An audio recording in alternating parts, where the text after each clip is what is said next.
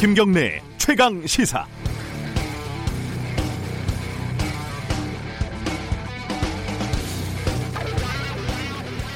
강 건너 불구경이라는 말이 있죠. 어, 대구에서 신천지를 중심으로 코로나가 폭발을 해도 또 고로 콜센터에서 터져도 이태원 클럽에서 발생을 해도 심각한 문제지만 실제적인 공포를 느끼지는 못했습니다. 적어도 저는 말이죠. 그런데 이태원을 다녀온 학원 강사가 어, 제가 사는 곳 바로 옆에 아파트에서 과외를 하면서 학생과 학부모에게 코로나를 전파하고 제가 일하는 곳 근처 회사 직원이 감염이 돼서 어, 직장 동료 중에 상당수가 식장, 식당 동선이 겹치는 바람에 검사를 받는 일이 벌어지니까 이건 감이 완전히 달라지더군요. 내 가족, 내 직장, 내 학교 이런 밀접한 연결고리에서 확진자가 한 명이라도 나오면 모든 일상이 한순간에 멈춰버릴 것이라는 공포가 있는 거죠. 예정대로 다음 주 수요일 고3부터 개학에 들어간다고 합니다. 물론 여러 가지 거리두기 방안을 실시하겠다고는 하죠. 그런데 고3 입시 이거 말고는 개학을 지금 해야 할 당위를 찾기는 아직 어려운 것 같습니다. 이태원발 감염 확산과 관련해서 3차, 4차 감염이 확인되고 있고 중대 국면을 맞이하고 있다고 광역 당국이 방역 당국이 밝히고 있지 않습니까? 그 방역 전문가 이재갑 교수가 며칠 전에 최강 시사 인터뷰에서 밝혔듯이 계약을 할 수 있는 과학적인 기준을 만들고 현재 그 상황이 지금 상황이 그 기준에 맞는지 확인하는 절차가 필요한데 그런 절차가 보이지가 않습니다. 솔직히 두렵습니다. 학교에서 감염이 확산될 경우 어떤 일이 벌어질지요. 아직 며칠 시간이 있습니다.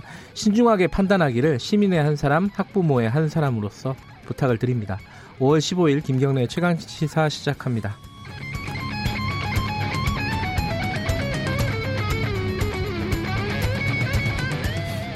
김경래 최강 시사는 유튜브 라이브 열려 있습니다. 샵 9730으로 문자 보내주시고요.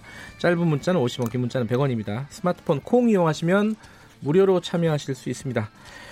자, 오늘 1부에서는요, 어, 한명숙 전 총리 뇌물 사건이 10년 전 사건인데, 거기 핵심 증인이 쓴, 어, 굉장히 긴 비망록이 공개가 됐습니다, 어제. 이 비망록을 직접 입수, 입수해서 보도한 뉴스타파 시민보 기자와 함께 한명숙 뇌물 사건의 실체, 뭐 단면을 좀 살펴보겠습니다. 2부에서는요, 열린민주당 어, 초대 당대표로 선출된 최강욱 당선인 만나보겠습니다.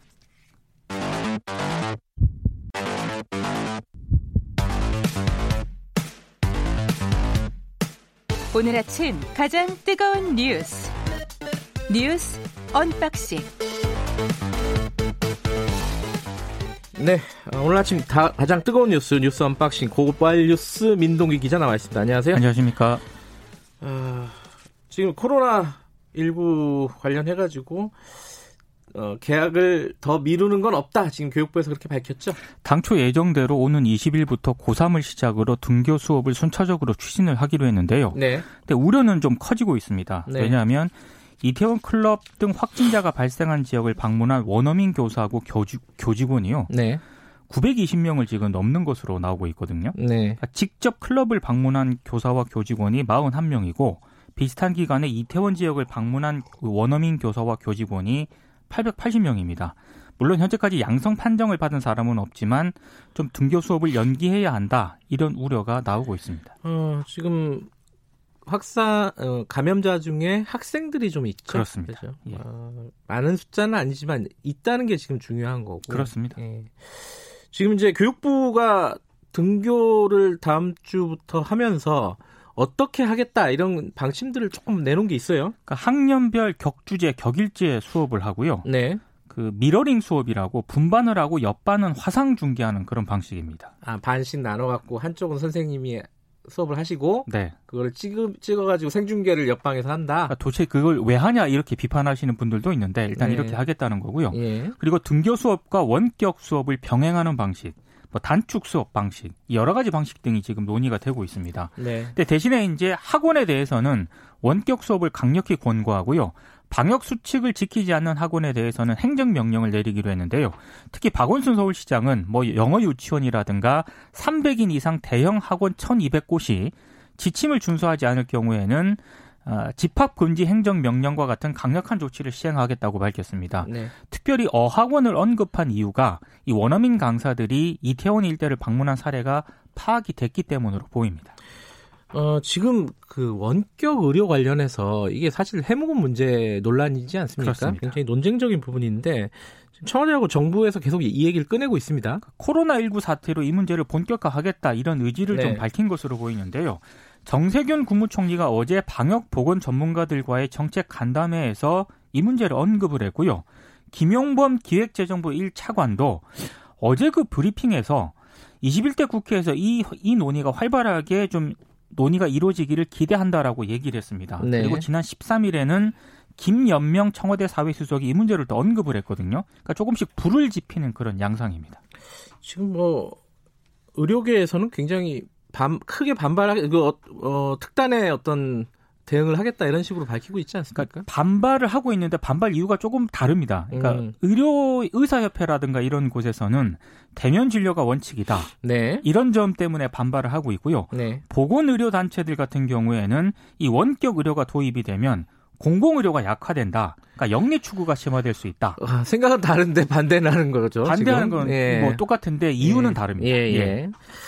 이게 사실은 산업적인 측면도 있어갖고 어, 이런 관련된 산업계에서는 반기고 있을 거예요 분명히. 그렇습니다. 지금 이게 어, 다시 도입되기 시작한 거는 당연히 코로나 19 때문이겠죠. 그 지난 2월 정부가요 네. 한시적으로 만성 질환자 등에 한해서 비대면 진료를 허용을 했거든요. 지금 하고 있는 거죠. 한시적으로. 한시적으로 네. 하고 있기 때문에 이참에 네. 이제 본격화하자 이런 네. 의지인 것 같습니다. 네. 그러니까 원격 의료 도입을 찬성하는 쪽에서는요. 그러니까 의료기관이라든가 서비스가 부족한 지역에 있는 환자들 있지 않습니까? 네. 굳이 서울에 오지 않더라도 충분히 치료와 처방을 받을 수 있다. 이런 장점을 강조를 하고 있는데 반대하는 쪽에서는 의료 분야에서 영리 추구 경향이 지금보다 더 심해질 수 있다. 네. 의료 불균형을 좀 우려를 하고 있습니다. 어찌됐든 의사협회는 정부가 원격 의료를 강행을 하면 강경 투쟁에 나서겠다는 방침입니다. 아, 이거 굉장히 논쟁적인 부분이기 때문에 그렇습니다. 이건 나중에 한번 좀 자세히 좀 다뤄야 될 것 같습니다.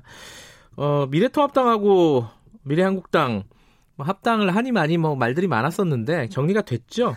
합당을 선언을 했습니다. 예. 합당을 하게 되면 이제 100, 103석을 확보하게 되는데요. 네. 향후 각 당에서 두 명씩 참여하는 합당 수임 기구를 만들어서 합당 절차를 시작을 하는데 네. 구체적인 시점은 언급을 하지 않았지만 21대 국회가 개원하는 6월 전에 합당 절차가 마무리가 될 것으로 보입니다. 네. 브리핑 여기까지 듣죠.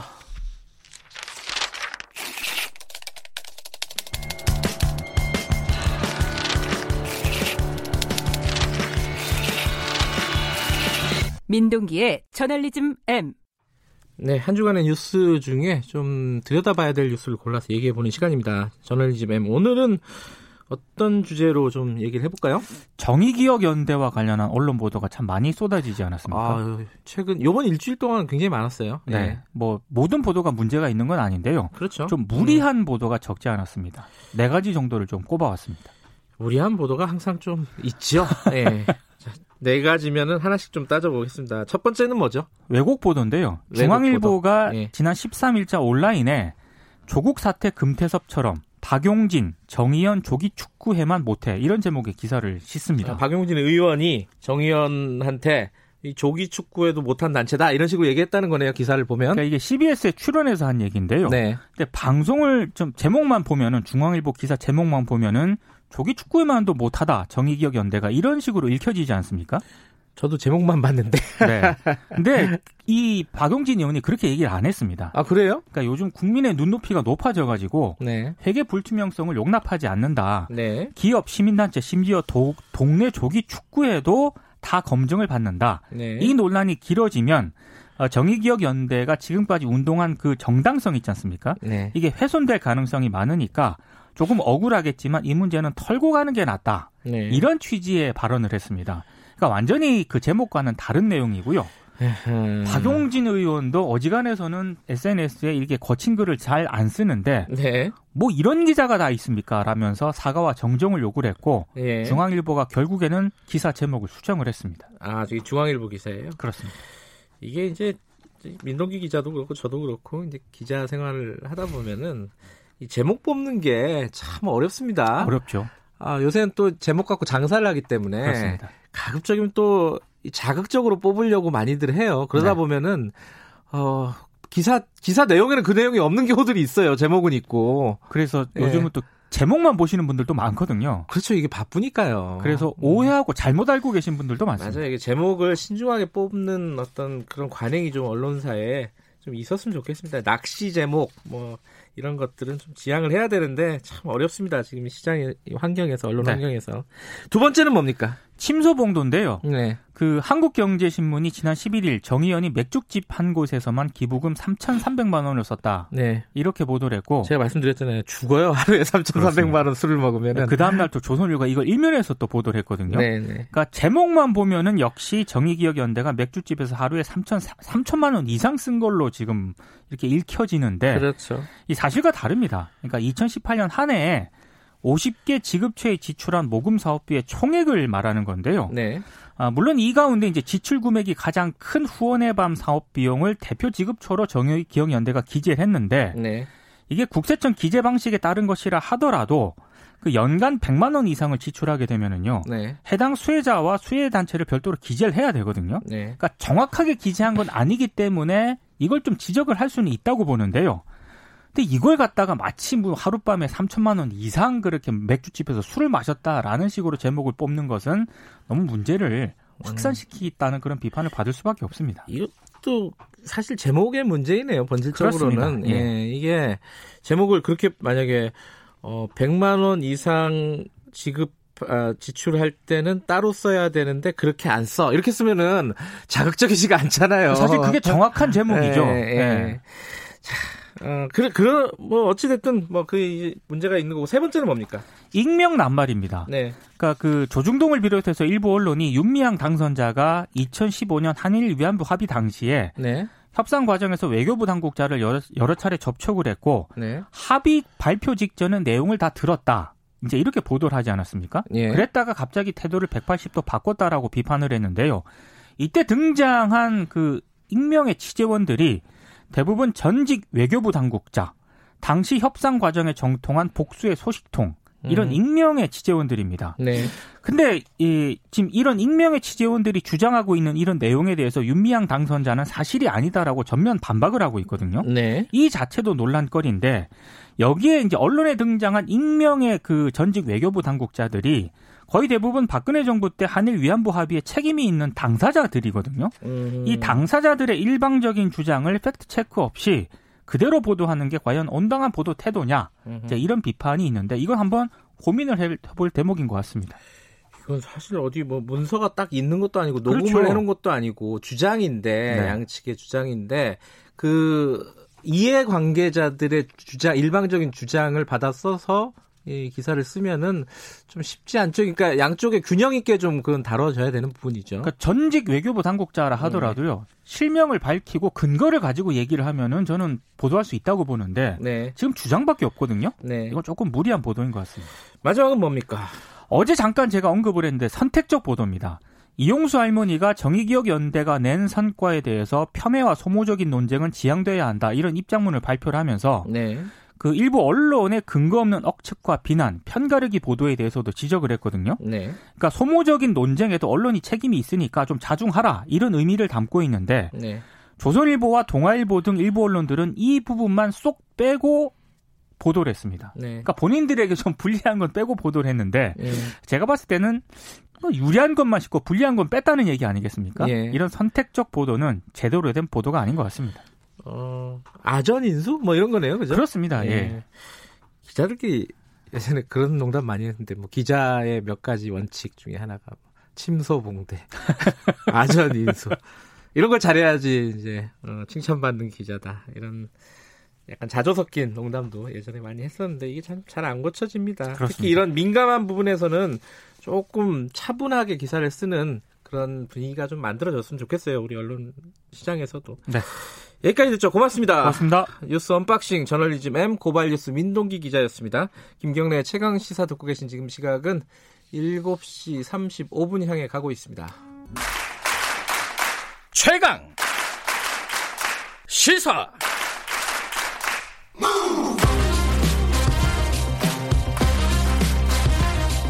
지금 여러분께서는 김경래 기자의 최강 시사를 듣고 계십니다. 네, 김경래 최강 시사 듣고 계십니다.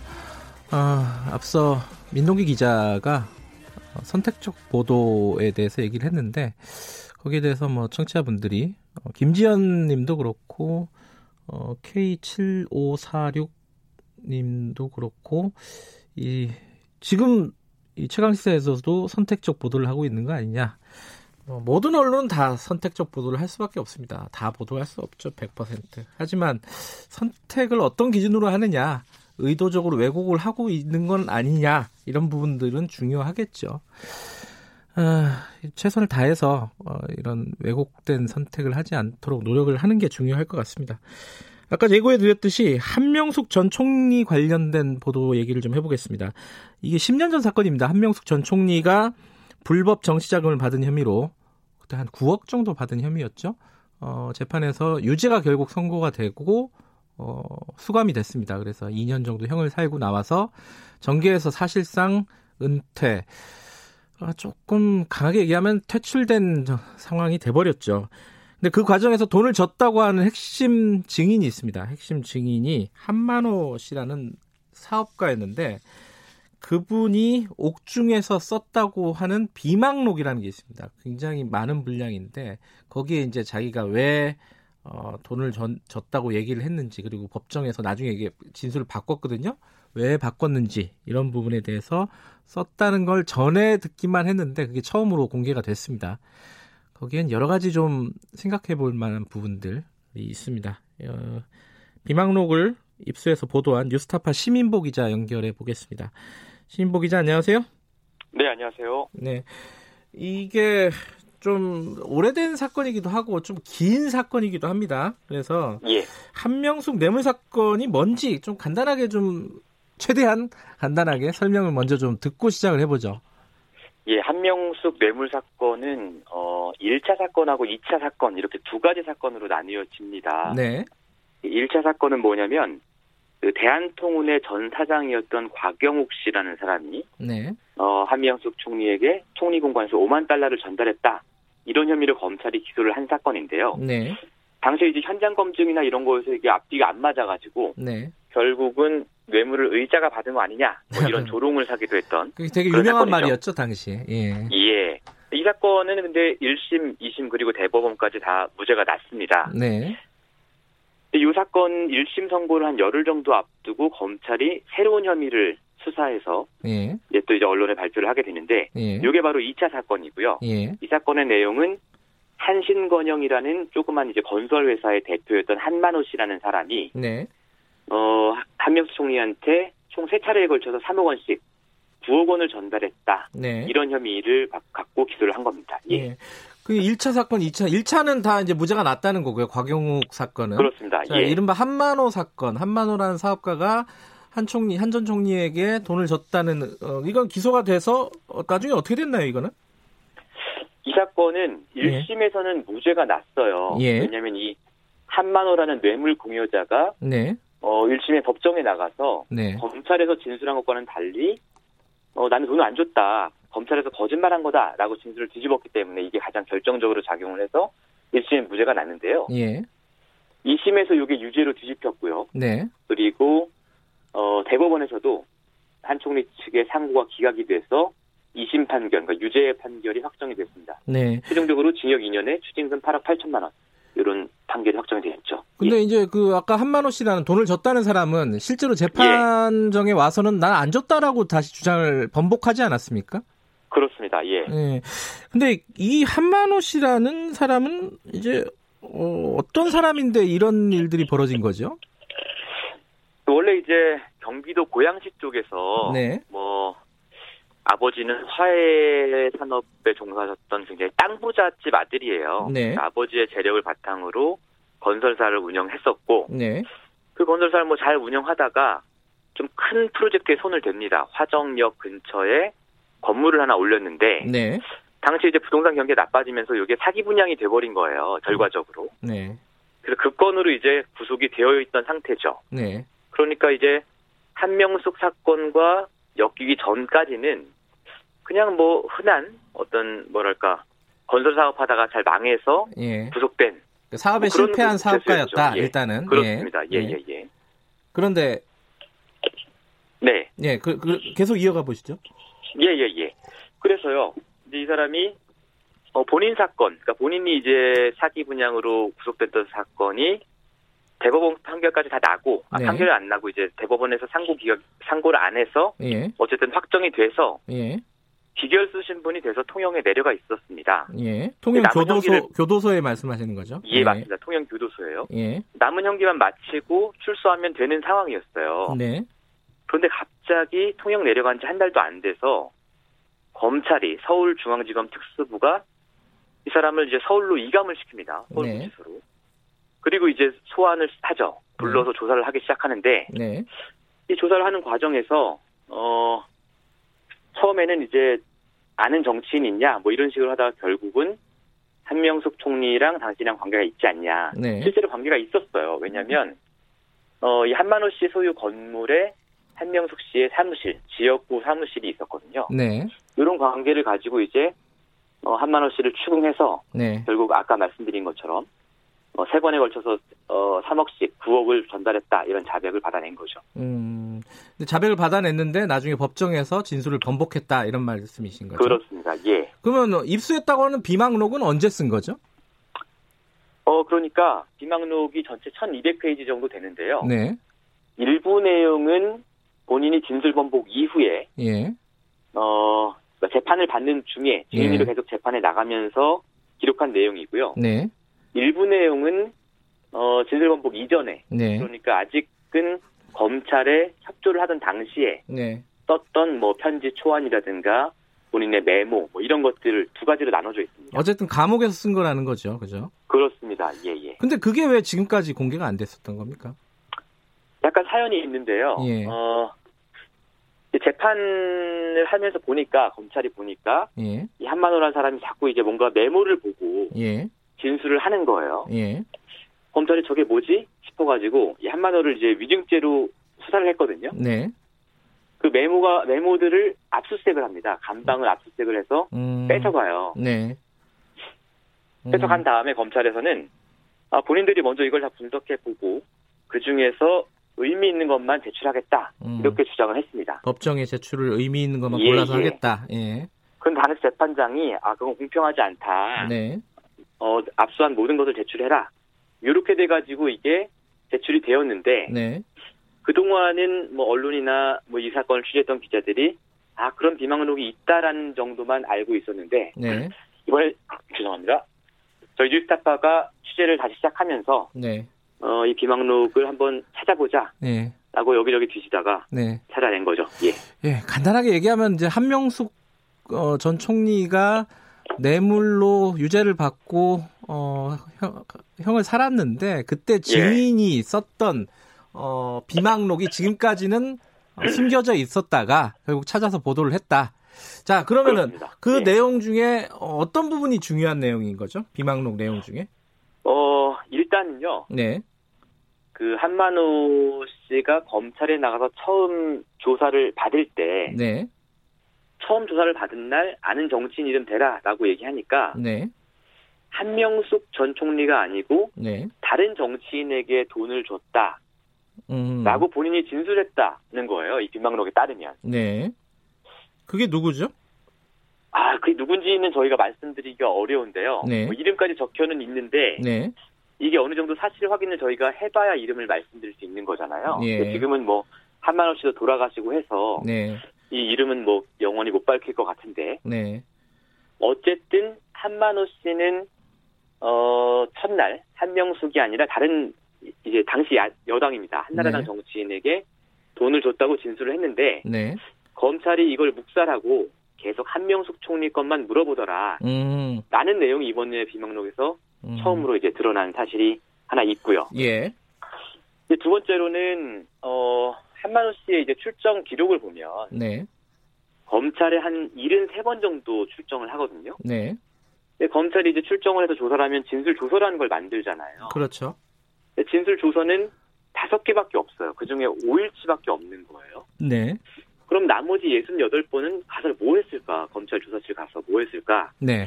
여기에 대한 의문이 당연히 들 수밖에 없는데 네. 이번에 나온 비망록을 보면 그동안은 이제 계속 검찰에 불려가서 진술 연습을 했다는 거예요. 예를 들어서 앞으로 법정에 가게 되면 한명숙의 변호인 측이 이런 걸 물어볼 텐데 네. 거기에 대해서 어떻게 답할 거냐? 음. 이렇게 연습을 하고 시뮬레이션도 해보고 음. 검찰에서 본인이 작성한 진술 조서를 검찰이 내주면서 네. 사실 이것도 불법이죠. 수사 기록 네. 반출이기 때문에 네. 이거 아주 공부를 해와라. 음흠. 그래서 검찰청에 가서 시험 보고 네. 시험 봐서 잘 보면 이제 아무래도 죄수니까 맨날 네. 이제 그 감옥에서 제공하는 음식만 먹을 거 아니겠습니까? 네. 그럼 말하자면 사식도 좀 사주고 음. 못하면 좀 이제 뭐라 하고 음. 뭐 이런 과정에서 한만호 씨가 굉장한 모멸감을 느꼈다. 네. 뭐 이런 얘기들이 적혀 있고요. 어 그런데 그 한만호 씨는 예. 왜 이제 한만호 씨의 주장에 따르면은 검찰에서 예. 거짓말을 하고 법정에서 진실을 얘기했다는 거 아니에요, 그죠? 그렇습니다. 예. 그 검찰에서는 왜 거짓말을 했다는 거죠? 당시에 이제 한만호 씨가 네. 사업하다가 구속됐다고 됐다고 했잖아요. 예. 예. 그런데 이제 장부나 이런 걸 보면 한 9억 정도가 비어 있었던 거예요. 예. 이 9억 정도 비어 있는 걸 만약에 어, 검찰 뜻대로 진술하지 않을 경우에 네. 다른 혐의로 기소가 될 수 있잖아요. 음흠. 거기에 대한 공포가 일단 하나 있었고요. 예. 두 번째로는 이 비망록에 따르면 네. 검찰이 도와주겠다라고 했다는 겁니다. 한 음. 총리가 유죄만 나오면 네. 어, 가석방도 내보내주고 출소에서도 사업을 하고 제기를 하는데 네. 다른 건으로 기소되지 않게 해주고 음. 또 한만호 당신이 고발한 사건은 우리가 열심히 수사해서 당신의 억울함을 풀어주겠다 음. 이런 식으로 말하자면 대가를 약속했다. 네. 그래서 내가 아, 눈을 꼭 감고 어, 그런 음. 진술을 했다라고 비망록에 써 있죠. 예. 그러면 그걸 일관되게 또 거짓말을 본인에 따르면은 거짓말을 하면 예. 되는데 왜 또 진술을 번복해서 법정에서는 다른 얘기를 했던 거죠? 어, 당시에 이제 한명숙 총리가 서울시장으로 출마를 한 상황이었어요. 네. 그러니까 한만호 씨가 검찰에 다니면서 협조를 하기 시작한 게 2010년 4월이고요. 예. 서울시장 선거가 2010년 6월에 있었기 때문에 당시 한명숙 총리가 이제 야당의 후보로 되어 있던 상황이었죠. 예. 한만호 씨가 검찰에 나가서 처음 조사를 받을 때 이런 질문을 했다고 해요. 네. 어, 혹시 이게 지방선거 때문에 이러는 거 아니냐? 음흠. 검찰이 아니다. 음. 한만호 씨가 그렇다면 지금은 조사만 하고 내용 파악만 하고 네. 발표는 선거 끝난 뒤에 해라. 네. 검찰이 알겠다고 해서 진술 협조를 시작을 했다는 거예요. 네. 근데 막상 진술을 하니까 바로 뭐 사실 한 일주일 만에 동아일보에 첫 보도가 나가고 네. 그 뒤로 한만호 씨가 진술을 하는 게 계속 언론에 보도가 됩니다. 네. 선거 직전인데 음흠. 한만호 씨가 그걸 보면서 굉장히 이제 괴로워한 거죠. 자신의 네. 진술이 그것도 이제 자기 말에 따르면 허위 진술이 예. 언론에 계속 보도되면서 서울시장 선거에 영향을 미쳤고 또 한만호 씨의 비만에 따르면 검찰도 계속해서 서울시장 선거 지지율을 점검하면서 네. 어 차이가 많이 나니까 굉장히 흐뭇해했다. 뭐 이런 음. 대목이 나오거든요. 예. 이걸 보고 이제 한만호 씨가 진술 번복을 결심하게 됐다. 그리고 또 본인 사건도 예. 열심히 수사해주겠다고 했는데 검찰이 아하. 자기 억울함을 풀기 위해서 그것도 보니까 제대로 안 하는 것 같고 예. 뭐 이런 여러 가지 이유로 이제 진술을 번복했다 이렇게 써 있습니다. 그러니까 한만호 씨라는 분의 주, 그 비망록에 따르면은 검찰의 네. 회유 혹은 뭐 검찰의 일정 정도 어떤 기대 혹은 검찰에 대한 공포 이런 것 때문에 거짓말을 했다가 나중에 그렇습니다. 검찰이 이걸 선거에 이용하는 듯한 모습을 보이니까 죄책감이 들어서 어, 이 진술을 번복했다. 아, 이게 예. 이제 한만호 씨의 주장인데 이게 사실은 이게 일방의 주장이잖아요, 한만호 씨의. 그렇습니다. 예. 이 어떻게 봐야 되나요, 이거를? 일단은 예. 저희가 이제 이번에 한명숙 사건을 수사하면서 네.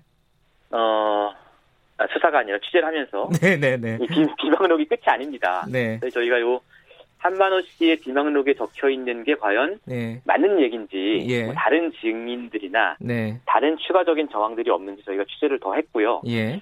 이 부분까지 보도가 되면 예. 어, 청취자 여러분들이 좀 더 판단을 잘 하실 음. 수가 있을 거라고 예. 생각이 들고요. 그, 무엇보다도 그리고 네. 한만호 씨가 어, 당시에 법정에 나서 진술을 번복할 때 예. 진술을 번복할 동기가 없었어요. 왜냐하면 음, 음. 자기는 가만히 있으면 네. 출소해서 네. 한석달 뒤에 출소하기로 돼 있었거든요. 네. 검찰이 약속한 대로 사업 재개 전념하면 되는 그런 상황이었어요. 네. 그렇기 때문에 이제 정황으로 봤을 때는 진실 가능성이 꽤 높다. 알겠습니다. 아, 후속 예. 보도를 보면은 조금 더 명확해질 것 같고요. 예. 마지막으로 뭐 인상적인 꼭 이 이런 대목 비망록에서 인상적인 대목 얘기해 주실 만한 게 있나요? 어, 저희가 제목으로 뽑기도 한 음. 내용인데요. 네. 예. 어, 검찰의 진술 협조를 시작하고 나서부터는 네. 3만 원은 없어지고 예. 완전히 검찰의 강아지가 되어서 음. 옳고 그름에 대한 감각이 마비되었다. 음. 어, 잘했다고 칭찬해주면 흐뭇해했다 본인이. 네.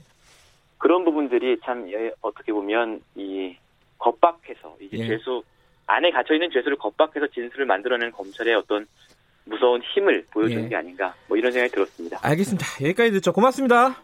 예, 고맙습니다. 뉴스타파 시민보 기자였고요. 김경래 최강사 1부는 이쯤에서 정리해야 될 것 같습니다. 잠시 후 2부에서는 초대 어, 미, 미래한국당 초대 아 죄송합니다. 한국 아니 뭐죠? 어. 자, 예, 예. 아, 예, 열린민주당, 아 죄송합니다. 열린민주당 초대 당대표로 선출이 된 최강욱 당선인 어, 만나보겠습니다. 지금 전국에 비가 많이 내리고 있다고 합니다. 저, 제주도 산지에 호우경보 발효 중이라고 하고요. 안전에 유의하시기 바라겠습니다. 잠시 후 8시에 2부에서 뵙겠습니다.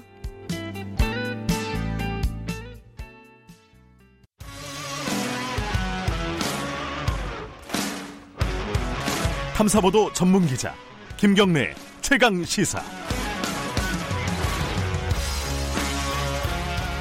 김경래 최강 시사 2부 시작하겠습니다. 아까 제가 1부에서 2부 예고를 하면서 당을 잘못 말씀드려서 죄송합니다. 자, 최강욱 열린민주당 당 대표님 연결해 보겠습니다. 자, 압도적인 지지율 60, 아, 99.6% 지지율로, 어, 당선이 됐습니다. 어, 사, 세석이죠. 세석 소수정당으로 이게 쉽지만은 않겠습니다. 앞으로 길이. 어, 앞으로 어떤 일을 해 나갈지 이런 얘기도 그리고 문재인 대통령이 전화한 부분이 굉장히 기사가 많이 됐더라고요. 어, 원래 전화를 당대표들한테 한다는 얘기도 있고, 뭐 굳이 또 밝혀야 되냐 이런 것들을 상세하게 이런 얘기도 있고요. 직접 물어보죠. 최강욱 당, 열린민주당 당대표님 연결되어 있습니다. 안녕하세요. 예, 안녕하세요. 예. 99.6%는 조금, 와, 이거는 뭐 거의 100%잖아요. 왜, 왜 이런 숫자가 나왔다고 보십니까? 뭐 단독이 부보했으니까 그런 거고. 반대하시는 분들께서 예, 예. 그만큼 저희 당의 미래에 대해서 네. 많이들 힘을 합치고 계시는 뜻이라고 좀 받아주십시오. 네. 예, 예. 어, 문, 문재인 대통령이 축하 전화를 하셨죠? 네, 네. 이게 그 언론들이 보도를 많이 했더라고요. 전화 한 통화 한 거 가지고. 음... 그러게 말입니다. 왜 그렇게 많이 하시는지 저도 좀 신기했어요. 어... 그 심지어 그 와중에 뭐 저기 제가 전화해달라고 부탁해서 걸었다고 오버하신 분들도 있고. 아 그건 아니에요. 지금 문화일보에서 그렇게 얘기했죠. 최 대표께서 먼저 전화를 요청해서 전화를 했다. 뭐 이렇게. 아 그건 아니에요? 문화일보 사장님이 한번 시도를 해보면 바로 알 것 같은데 전화해달라고 한번 해보시죠. 그 전화 오나. 아니다. 근데 왜 이 얘기가 나온 거지? 여권 관계자들이라는데 이게 누군지도 잘 모르겠고 일단 익명이니까 그죠? 자 일단 뭐 여, 여당 쪽에서는 김두관 의원 같은 경우 아 의원 같은 경우에 네. 적절한 통화였다 지금 시점에 일단 긍정적인 평가는 그렇습니다. 이게 이제 통합을 얘기하는 것 같아요. 염두에 두고 네. 김두관 의원 같은 경우는 그런 신호로 받아들이십니까? 어, 최 대표께서도? 모르겠습니다. 김두관 의원님은 그렇게 평가하고 계신다는 걸 저는 방금 지금 처음 들었는데요. 아, 그래요? 네. 원래 통합을 얘기하셨잖아요, 항상. 예. 김두관 의원님. 예, 예, 예. 아, 그러셨나요? 예. 예. 그뭐 통합이야 국민 여러분들께서도 저게 다 통합되겠지 뭐 이렇게 생각하시는 분들이 대부분 아니겠어요. 예. 네. 대통령 말씀이야. 당장 이제 저희가 새로 당이 출범하고 당원들이 지금 처음 당 대표를 뽑았는데 네. 그 뽑힌 사람한테 바로 통합을 염두에 두고 전화하시는 건 좀 약간 모순이지 않겠습니까? 그리고 음. 무슨 옛날처럼 대통령이 여당의 총재도 아닌데 그거를 뭐 앞장서서 재개하실 일은 음. 없었던 것 같고요. 한번 음. 제가 말씀드린 적도 있는데, 네. 그러니까 다른 방송에서 설명드린 적도 있는데 하여튼 네. 그거는 좀 너무 나간 해석인 것 같고, 네. 그 일단은 뭐 제가 당 대표 된 거에 대해서 축하하시는 전화 일, 일반적으로 하는 전화 뭐 음. 그거였던 것 같습니다. 그런데 그 일반적인 전화 통화 내용을 너무 세세하게 공개한 거 아니냐? 청와대에서 좀 부담스러워한다 이런 보도들도 있어요. 그러니까 이, 그렇게 부담스러워하는 것처럼 만들고 싶어하는 분들이 아 그런 의도가 있다. 아 그런 네. 보도에는. 네. 음. 네.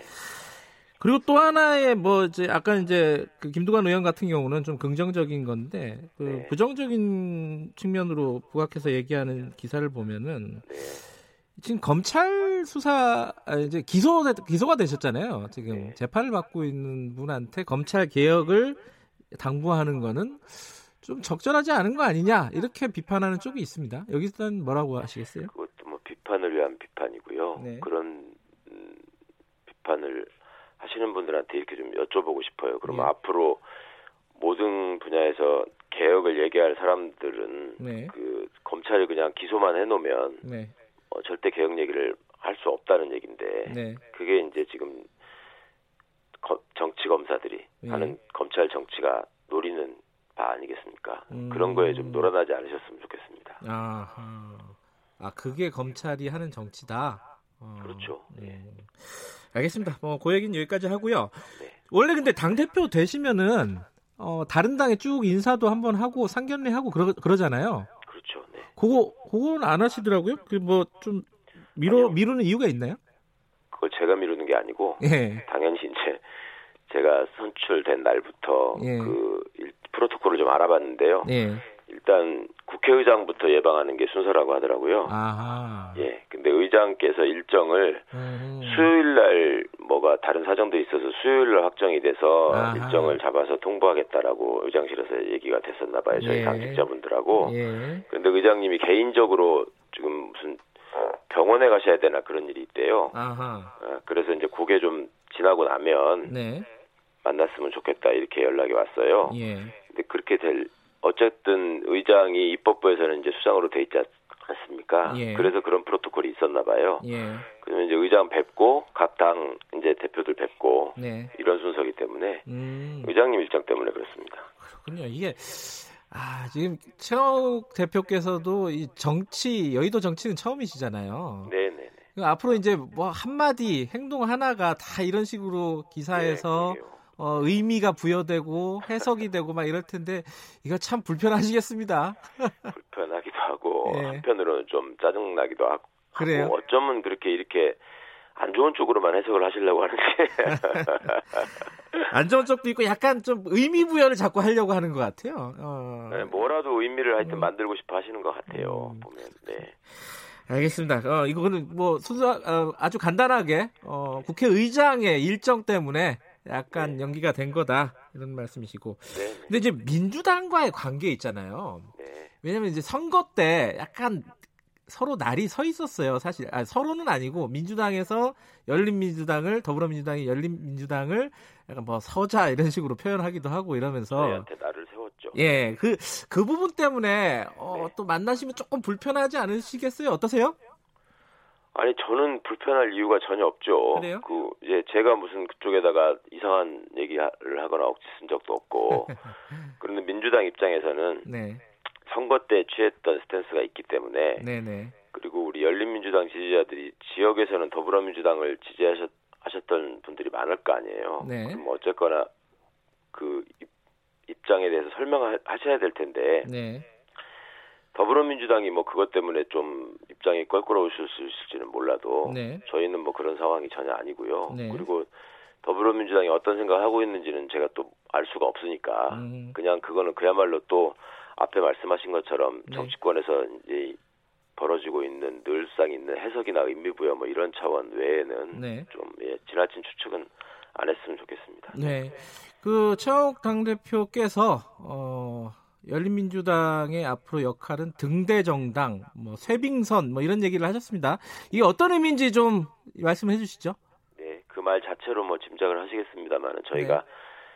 의원 3명 있는 정당이고요. 네. 그리고 어, 후보들로 국민들께서 추천하고 뽑아주셨던 분들이 지금도 앞으로 당이 나아갈 바나 또 당이 취해야 될 입장이나 정책에 있어서 전문성을 갖고 참여하겠다라고 다들 말씀을 하고 계십니다. 네. 그래서 저희가 모든 분야를 다 아울러서 뭐 개혁을 선도하고 어젠다를 던지고 이럴 수는 없겠지만 그 국민들께서 가장 염원하시는 바에 그, 그 목표를 설정하고 또 그 지점을 비추는 또 다른 정당들이 그 빛을 따라서 함께 항해할 수 있는 그런 음. 선도적인 역할을 할 수 있었으면 좋겠다라는 말씀을 음. 드린 거고요. 네. 최빙선 정당이라는 거는 일단 그 민주당이라는 큰 정당이 어떤 개혁의 완수라는 목표를 향해서 나갈 때그 네. 그 선단의 앞을 가로막는 뭐 얼음이 있을 수 있으니 네. 뭐 그런 것들을 좀 앞장서서 몸이 가벼운 저희가 깨뜨려 나가는 역할을 할 수 있으면 좋겠다. 그런 음. 길잡이가 됐으면 좋겠다. 네. 그런 뜻입니다. 네. 그 앞에서 선도하겠다 이런 게 결국은 이제 검찰 개혁, 언론 개혁 요걸 말씀하시는 건가요? 뭐 꼭 그런 것만은 아닙니다. 예. 개혁 과제는 현재 시점에서 저희가 보기에 네. 국민들이 과정을 통해서 저희한테 보내주신 그 뜻을 살피다 보면, 보면 네. 그 필요성을 많이 절감하시는 것 같아서 말씀을 드리는 거고요. 예. 다른 부분에서도 저희가 먼저 문제를 제기하고 할 필요가 있다면 네. 계속 네. 그 역할을 마다하지 않겠습니다. 예. 그런데 당장 이제 당, 어, 국회에서 역할을 하려면은 각 상임위로 배정이 되고 어, 원구성을 해야 될 텐데 지금 당장히 최강욱 대표 같은 경우에는 법사위 이게 좀 어렵지 않겠느냐. 아까 말씀하신 뭐 언론에 또 이것도 의미 부여고 해석일 수도 있지만은 어 이제 민주당 쪽에서 그런 얘기들이 나오는가 봐요. 어이 지금 기소가 돼 있는 분을 어이 법사위로 하는 게 과연 적절한가 뭐 이런 얘기들이 나오는가 봐요. 어떻게 생각하십니까 그런 얘기들은?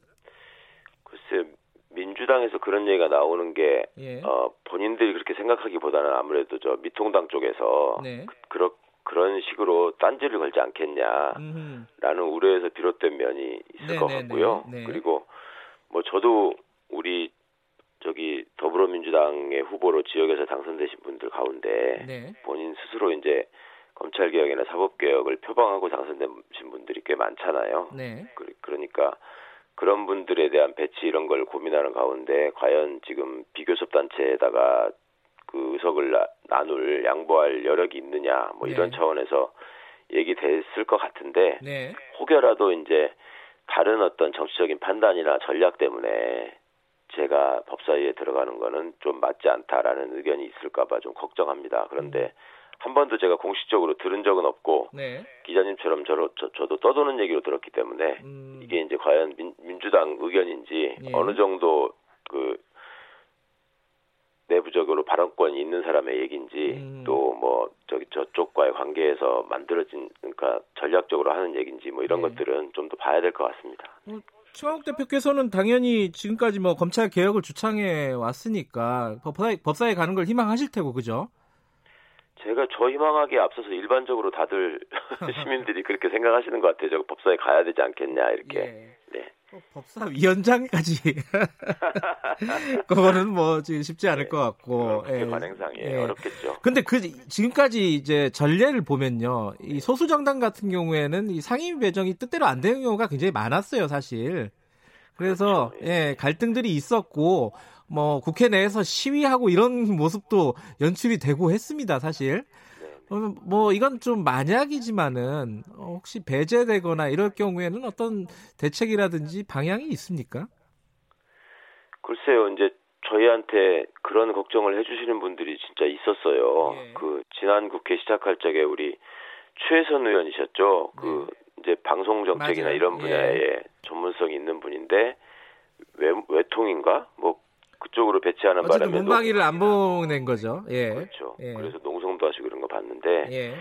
글쎄 뭐 그런 일이 벌어지지 않을 거라고 저는 기대하고요. 예. 그리고 그때가 되면 그래도 저 저도 당 대표인데 뭔가 예. 그 생각을 해서 잘 배려하시지 않을까 생각합니다. 예. 일단은 뭐 어, 그 다음 거는 그 다음에 생각하고 어, 예, 법사위 예, 법사위로 배정이 될 것을 희망하신다 이런 말씀이시고 지금 열린민주당 이제 세 분이잖아요. 의석이 세 석인데 다른 분들은 어떤데 지금 희망을 하고 있습니까?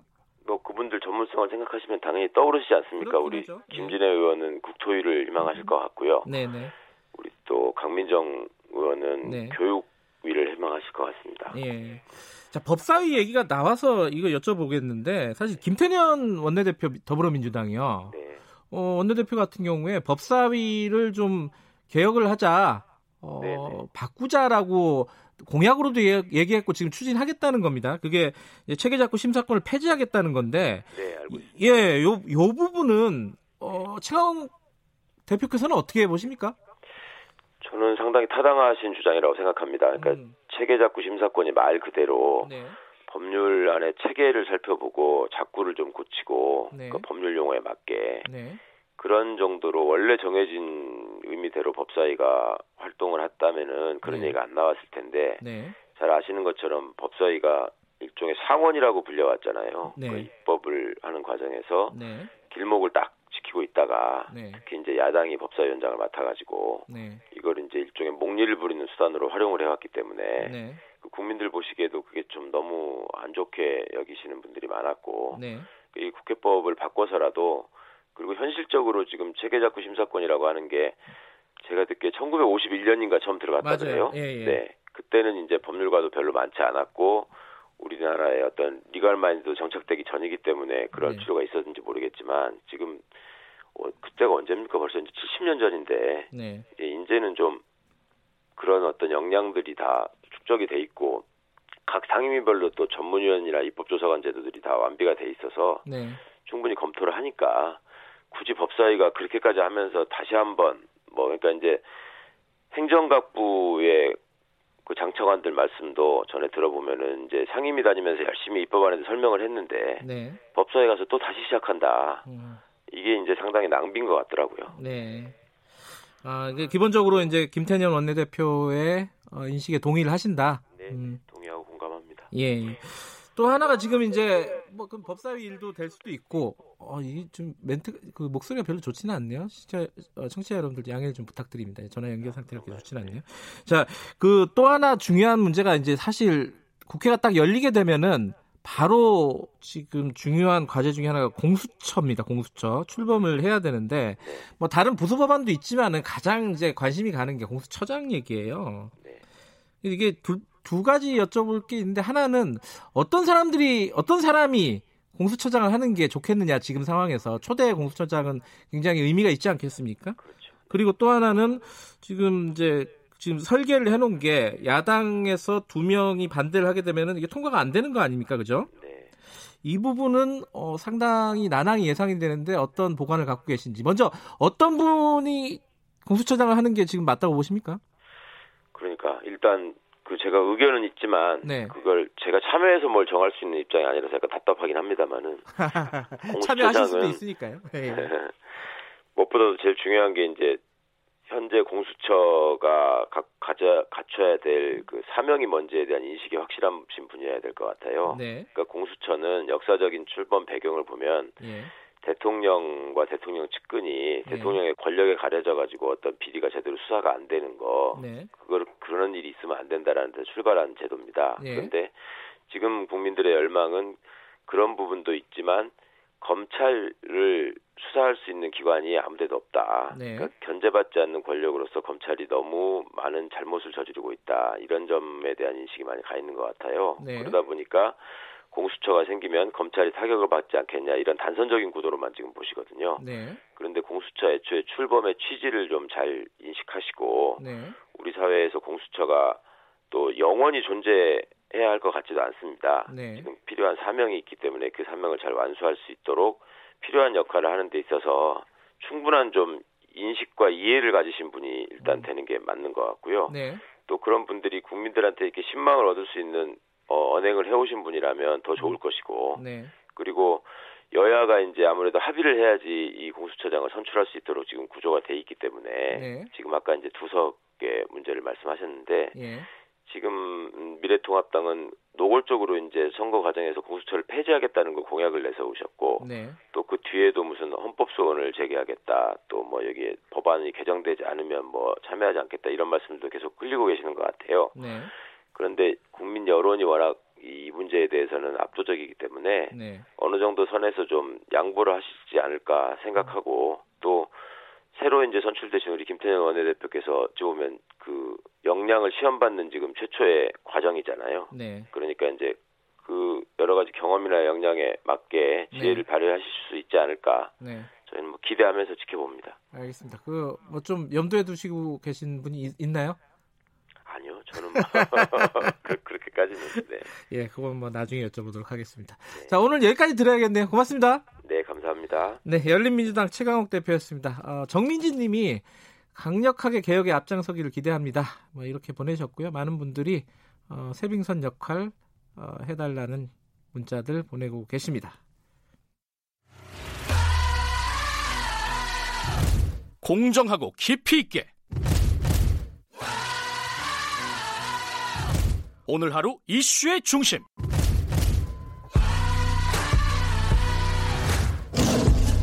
김경래 최강 시사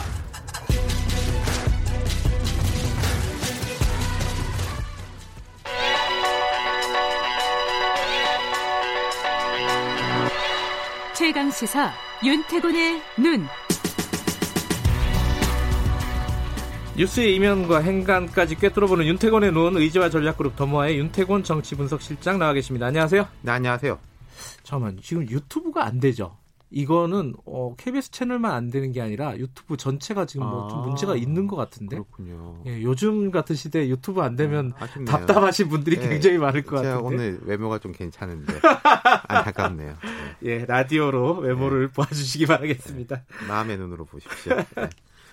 아 예, 스트리밍? 어, 스트리밍만 되고 어, 예, 알겠습니다. 자, 오늘 얘기는 아까 열린민주당 하고 통화를 했었는데 열린민주당은 아니고 그 각 당의 위, 각 거대 정당의 네. 위성 정당들이 그렇죠. 하나씩 있었잖아요. 그 정리가 지금 되는 네, 분위기죠. 그렇죠. 이제 자매 정당이지 형제 정당이지 어쨌든 정리가 되는데 민주당하고 더불어시민당은 그저께 네. 합당 절차를 완료했습니다. 네. 민주당이에요. 예. 177석의 거대 민주당이고 그리고 이제 미래한국당 쪽에서 뭐 애매한 소리들이 조금씩 나왔는데 예. 어제 통합당 주호영 원내대표하고 한국당 원유철 원내대표가 국회에서 합동 기자회견을 열고 합친다 네. 선언했어요. 네. 근데 합친다는데 이게 언제 합친다는 그러니까 건지가 뭐 조속히 합당을 추진한다 이렇게만 음. 말했는데 그렇다면은 뭐 예를 들어서 원구성까지는 따로 움직여가지고 상임위원장 자리, 국회 부의장 자리 혹은 국고 보조금을 따놓고 그 다음에 합치는 거 아니냐.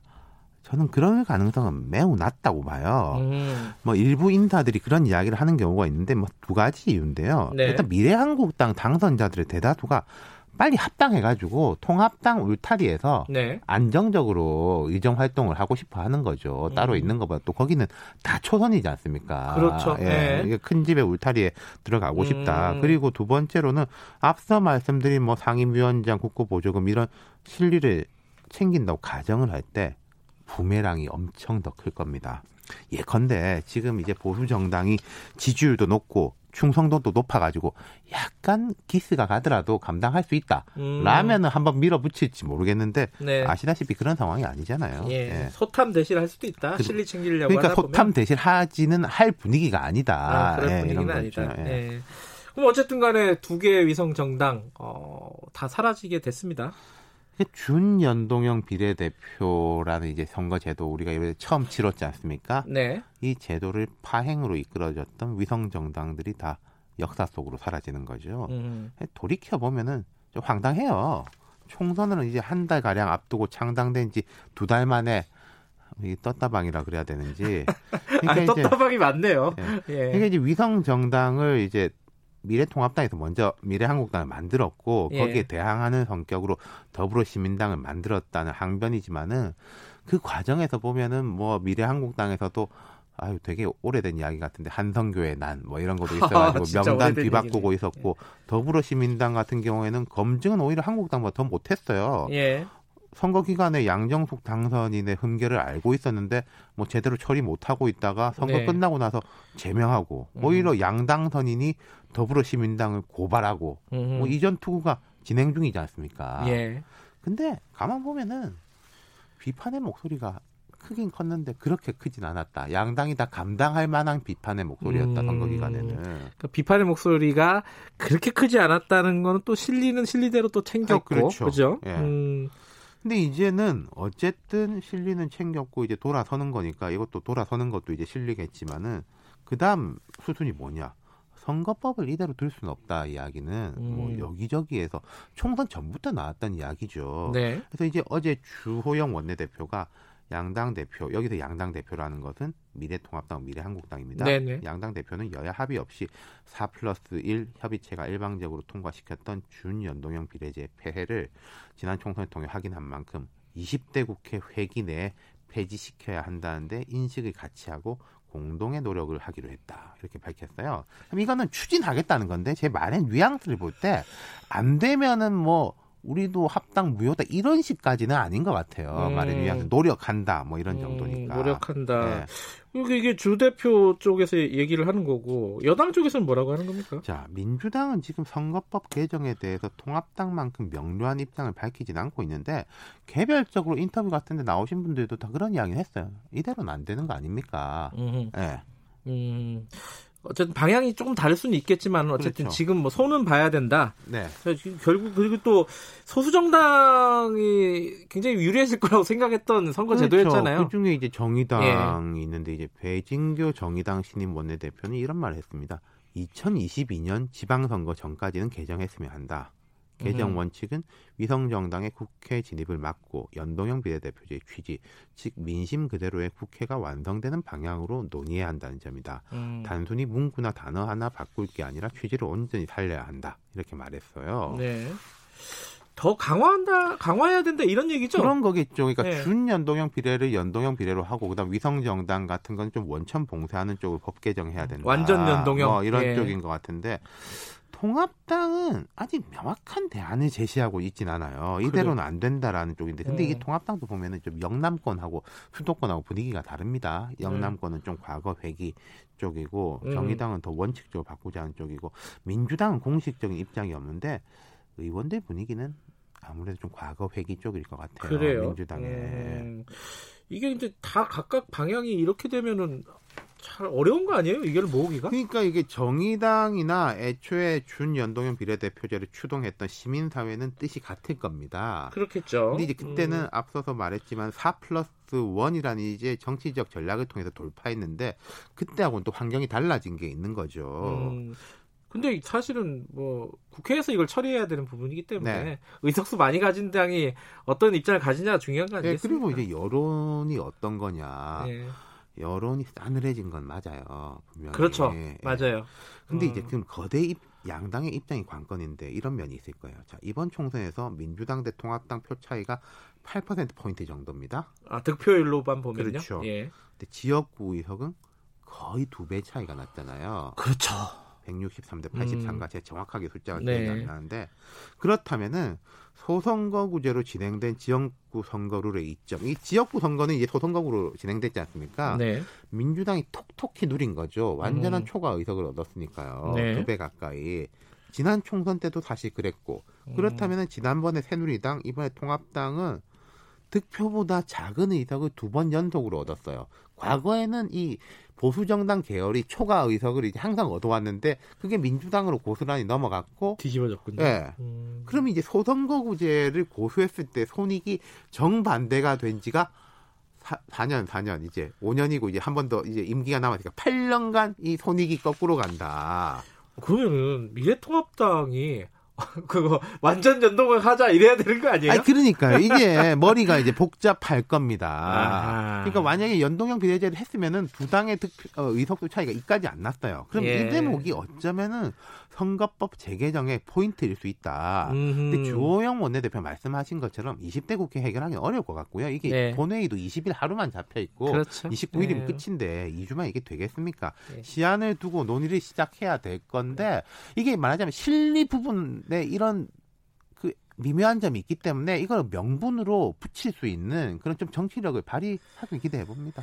예, 참 세상에 쉬운 게 없네. 계속 그러니까요. 변하네요. 네. 여기까지 듣겠습니다. 고맙습니다. 감사합니다. 윤태곤의 눈이었습니다. 김경래 최강시사 2분 여기까지고요. 잠시 후 3부에서 뵙겠습니다. 일부 지역국에서는 아, 28분에 끝난 줄 알고 제가 서둘러서 막 아, 얘기를 하고 있었는데 네. 29분에 끝나네요. 아니, 그러니까 네. 이 실익에면서 치면은 민주당이 약간 생각이 다를 수가 있어요. 말하자면은. 음. 그리고 이 다음에 4년 후 선거는 그럼 또 누구에게 유리할 것인가 어떤 룰로 될 것인가 4년 후라는 게 우리가 생각해 보면 자 2022년인데 이 2000, 아, 2024년이죠. 2022년에 네. 대선이 있지 않습니까? 네. 정권 재창출이 될지, 정권 교체가 될지, 그 이후의 선거란 말이죠. 네. 그렇다면은, 이건 대선 이후에 아마도 물살을 탈 가능성이 높은데, 제가 하나 건의드리고 싶은 거는, 대선 이후 우리가 누가 유리할지 불리할지 모를 때 룰을 짜자. 아. 그때 되면은 유불리가 아. 너무 확고하게 되니까 네. 이게 게임의 룰이 잘 안 짜질 거예요. 막판에 하는 게 습관이 됐기 때문에 네, 쉽지는 않을 겁니다. 네, 예. 그러니까요. 예. 여기까지 듣죠. 윤태권 네. 실장님 고맙습니다. 1분을 메꿔주셨습니다. 잠시 후에 뵙겠습니다.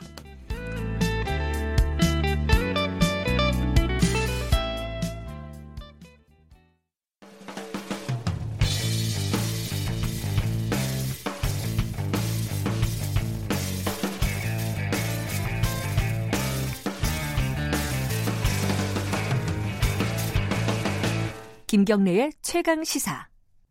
네, 김경래 최강 시사 3부 시작하겠습니다. 지금 아, 프로야구가 무관중으로 개막을 했잖아요. 그래서 굉장히 썰렁할 줄 알았는데 이게 의외의 곳에서 또 이게 빵 터졌습니다. 이 미국 사람들이 미국 야구 팬들이 한국 야구 KBO를 생중계로 보고 밤새고 뭐 이러고 있답니다.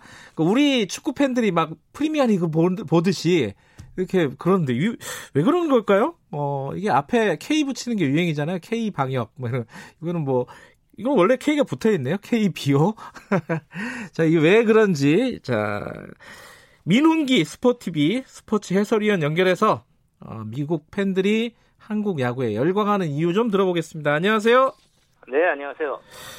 어, 지금 일단 무관중 개막하고 좀 썰렁할 거라고 처음에 생각했는데 지금은 어떻습니까? 경기 전반적으로 분위기는? 네, 사실 야구장 현장은 조용해서 아직 좀 어색합니다. 그래요. 그렇지만 예. 그 홈팀 응원단이 이제 외롭게 관중석을 지키는 가운데 네. 각 팀이 지금 연일 뜨거운 경기를 보여주고 있습니다. 네. 뭐 팬분들도 아직은 야구장은 못 가시지만 네. TV 등 이제 각종 매체를 통해서 응원하는 팀에게 뭐 성원을 보내주고 계시고요. 네. 개막일이 이제 마침 어린이날이었는데요. 네. 작년 개막일 또 작년 어린이날 뭐 시청률을 아주 훌쩍 뛰어넘었고요. 아하. 네, 야구가 시작돼서 뭐 정말 반갑고 행복하다 이런 팬들의 반응이 뜨겁습니다. 아, 역시 어 관중은 무관중이지만은 중계나 이런 것들은 많이들 보시는군요. 네네. 네, 아까 제가 잠깐 말, 저도 기사에서 몇 몇 번 읽었어요. 미국 사람들이 막 밤새고 출근하고 어, 네. 한국 야구 본다고요. 시차가 안 맞으니까. 네. 진짜 그래요? 많이들 그렇습니까? 아니면 좀 과장된 건가요? 한국 언론들이 어떠 어떻습니까?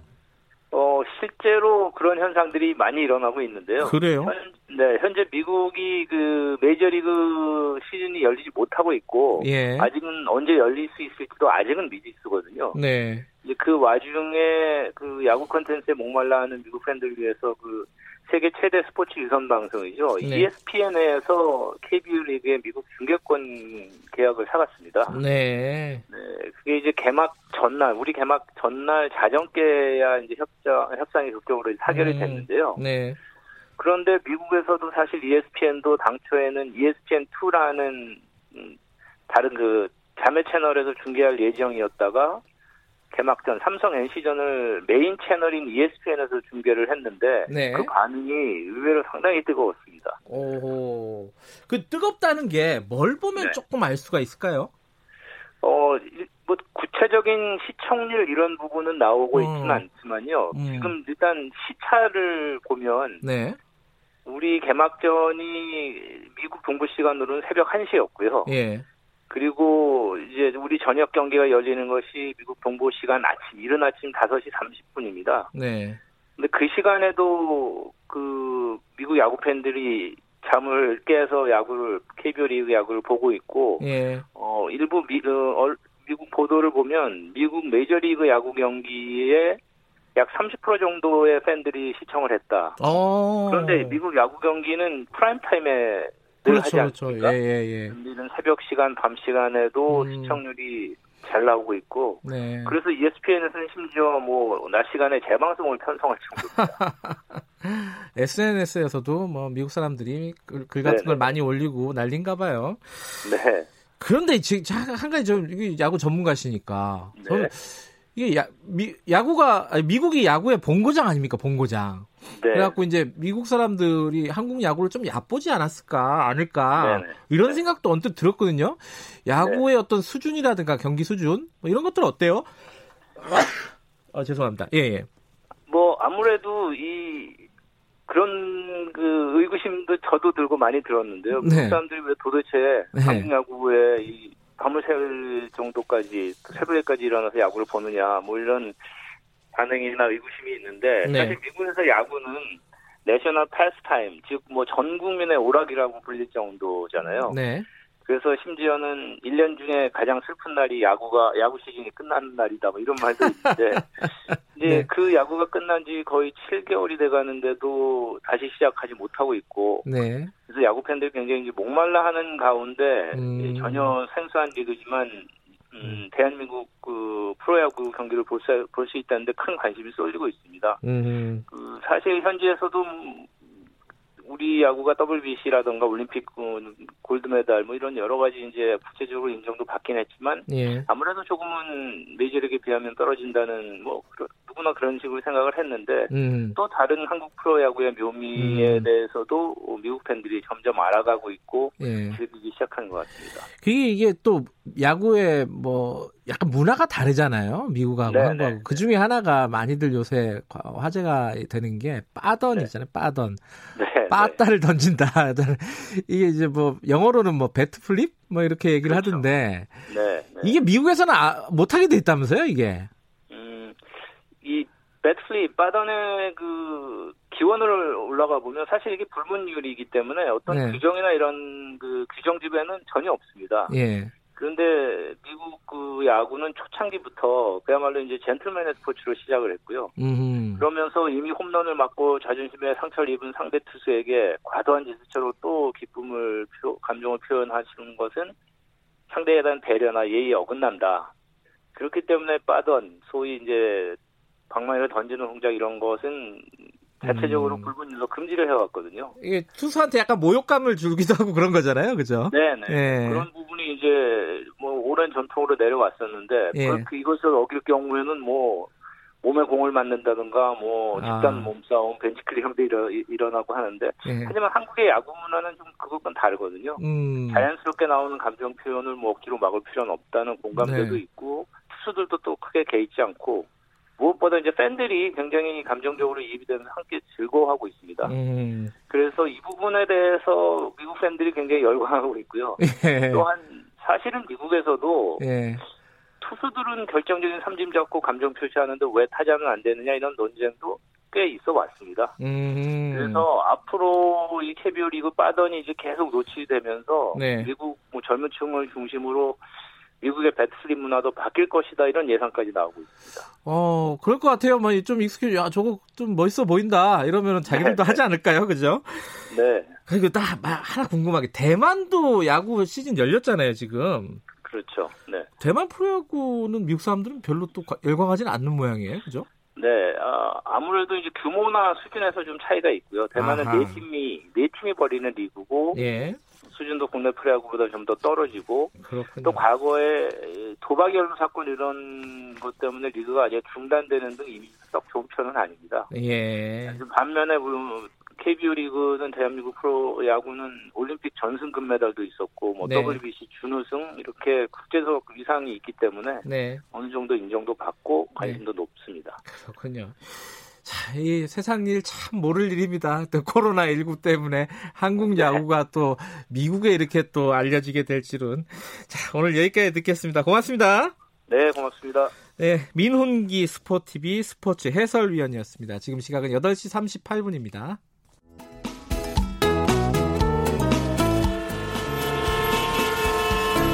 GPS가 연결되었습니다. 김경래 최강 시사. 여의도 신호등. 아, 오늘 처음 하는 코너라서 저도 깜짝 놀랐습니다. 처음 듣는 로고가 나왔습니다. 아, 새롭게 선보이는 파일럿 코너입니다. 주간 인물 토크쇼 여의도 신호등 한 주간에 가장 화제가 됐던 정치인을 집중 탐구해보는 시간입니다. 오늘 두 분과 함께 얘기 좀 즐겁게 나눠보는 시간 가져보겠습니다. 어, 일전에 한번 저희들 최강 시사에 방문하셨던 변호사님입니다. 김준호 변호사님, 안녕하세요. 네, 안녕하세요. 총선 한 달 만에, 총선 다음 날 한번 출연했었는데, 아, 네, 한달 만에 인사드리겠습니다. 네, 반갑고요. 그리고, 뭐, 방송에 굉장히 많이 나오시는 분이기 때문에 청취자분들 익숙하실 겁니다. 장혜찬 시사평론가님 나와 계십니다. 안녕하세요. 안녕하세요. 장혜찬입니다. 예. 이게, 어, 뭐 하는 건지 저도 잘 모르겠어요. 여의도 신호등이라 그래서, 어, 인물을 선정해서 어, 그 사람이 빨간불이냐 파란불이냐 어, 이게 상종가냐 하한가냐 뭐 이런 걸 한번 따져보는 시간인데 노란불은 없는 것 같아요. 노란불은 재미없겠죠 아무래도 어, 그 뭐가 뭔지 모르니까. 노란불은 약간 황교안 대표 스타일이라고 할까요? 아왜 또 의문의 일패를 또 안겨주시고 그렇습니까? 자 이게 한 분씩 선정이 오는데 이거 약간 좀 부담스러울 것 같기도 합니다. 그죠? 네. 예.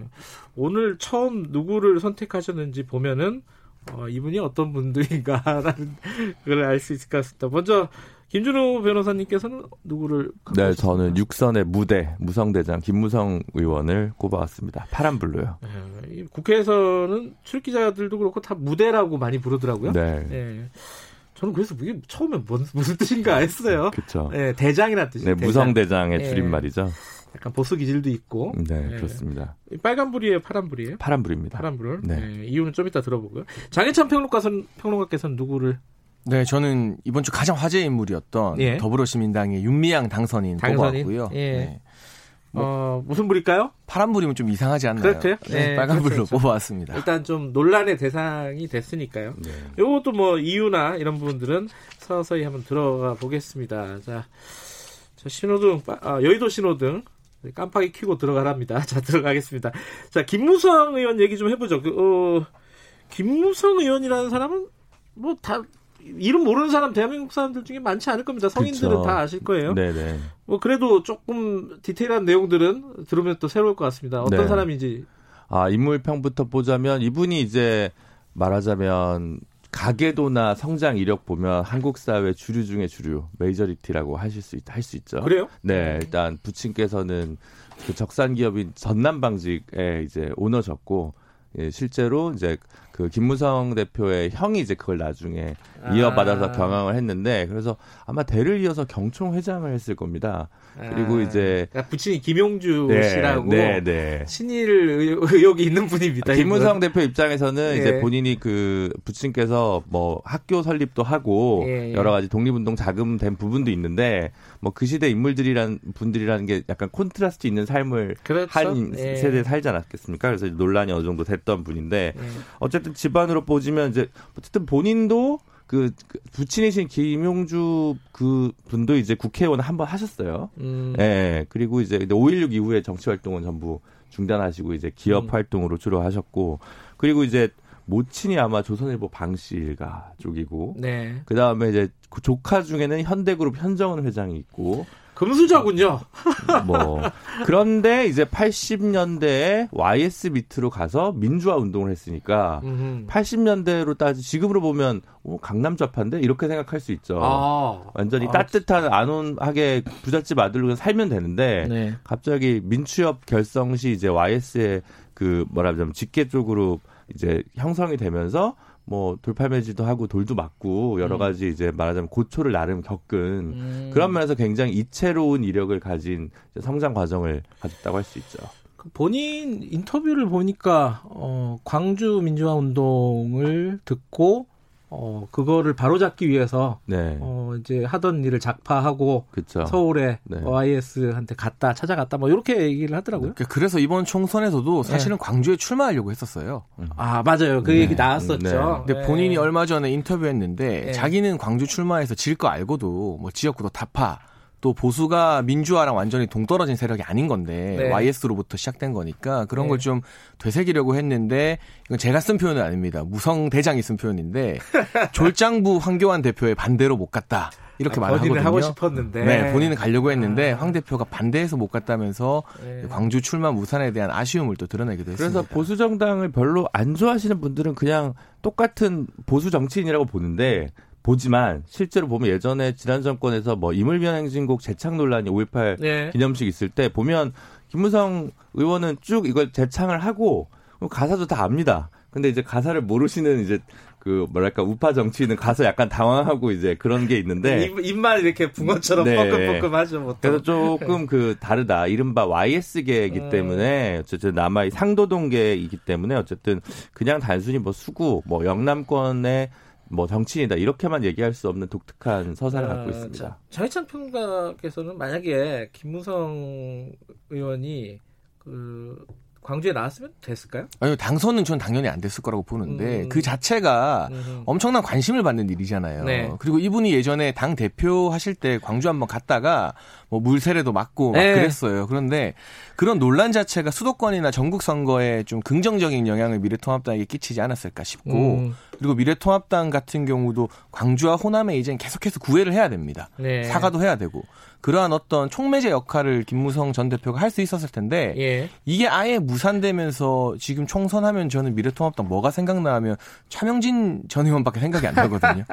그런 것들이 이슈의 예. 중심에 서다 보니까 황교안 대표가 만약 대승적인 결단을 했다면 네. 선거 결과를 떠나서 지역구도 타파하려고 노력하는 것 자체는 좋은 일이잖아요. 예. 좀 그런 긍정적인 신호가 됐을 텐데 하는 아쉬움이 많이 남습니다. 근데 김준호 변호사님이 그 네. 그 김무성 의원을 가지고 온 이유가 있겠죠. 파란불이라고 한 그쵸. 이유가 그 네. 최근에 발언 때문에 갖고 오신 거죠? 예. 아 저는 이제 두 세 가지가 아, 세 가지나 돼요? 네. 뭐죠? 좀 뭐 짧게 보면 지금 제일 논란된 거는 그 보수 유튜버랑 싸우겠다라고 했던 예, 그거잖아요. 예. 예. 그게 이제 한국일보 기획인데 한국일보에서 예. 초선과 원을 떠나는 사람을 이제 묶어서 더블 인터뷰를 했어요. 김웅 당선인하고 예, 김웅 당선인과 예. 김무성 그리고 이제 민주당 쪽은 고민정 원혜영 이렇게 음. 했는데 둘 다 제가 봤는데 그 김무성 김웅 그 인터뷰 훨씬 재밌습니다. 아, 재밌었어요, 예. 저도. 예. 근데 이게 사실 논란이 된 건, 아까 그러니까 화제가 된 건 이번 주인데 보수 예. 유튜버랑 예. 싸우겠다. 근데 최초 release 된 건 5월 1일입니다. 음. 그래서 그 버전들 봐도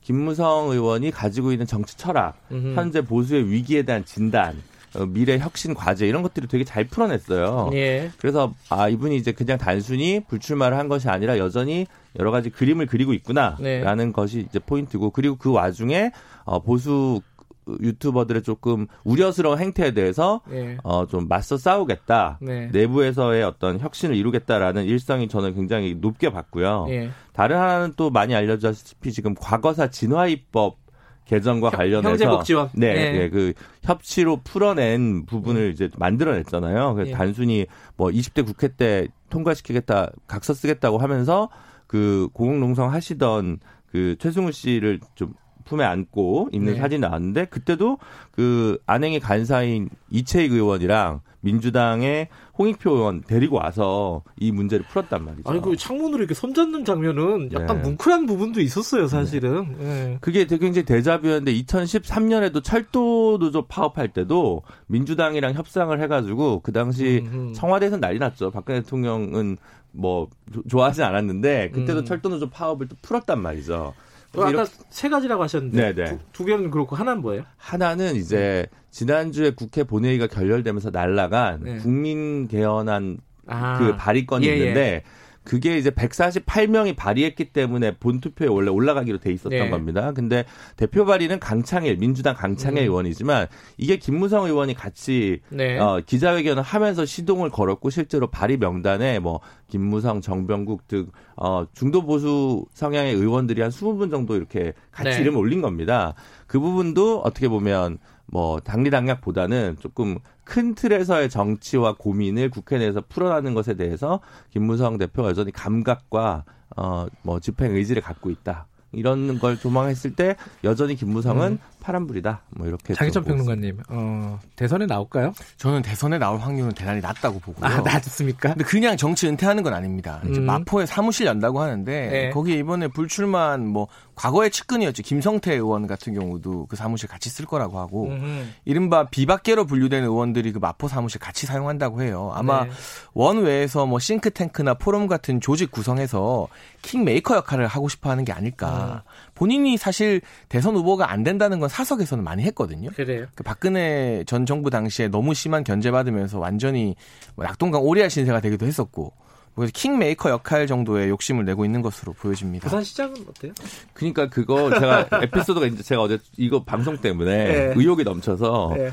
취재를 하려고 아 취재하셨구나. 예. 네. 그 미래통합당 미래한국당 쪽에 친한 보좌관 하는 네. 친구가 있어서 전화를 해서 무대 근황을 살피는데 갑자기 아 이러더니 바꿔줄게 옆에 김무성 의원 보좌관 분이 전화를 아, 받으시는 거예요. 예. 그럼 무슨 뭐 아무것도 얻어낼 수 없지 않습니까? 좋은 말하고 이제 예. 예.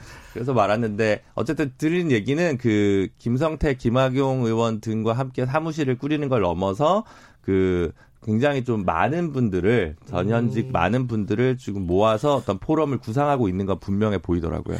예, 흔히들 하는 말로 킹메이커 역할을 할 수도 있겠다 이런 생각은 들고요. 시간이 많이 됐네요. 자 음. 바로 넘어가죠.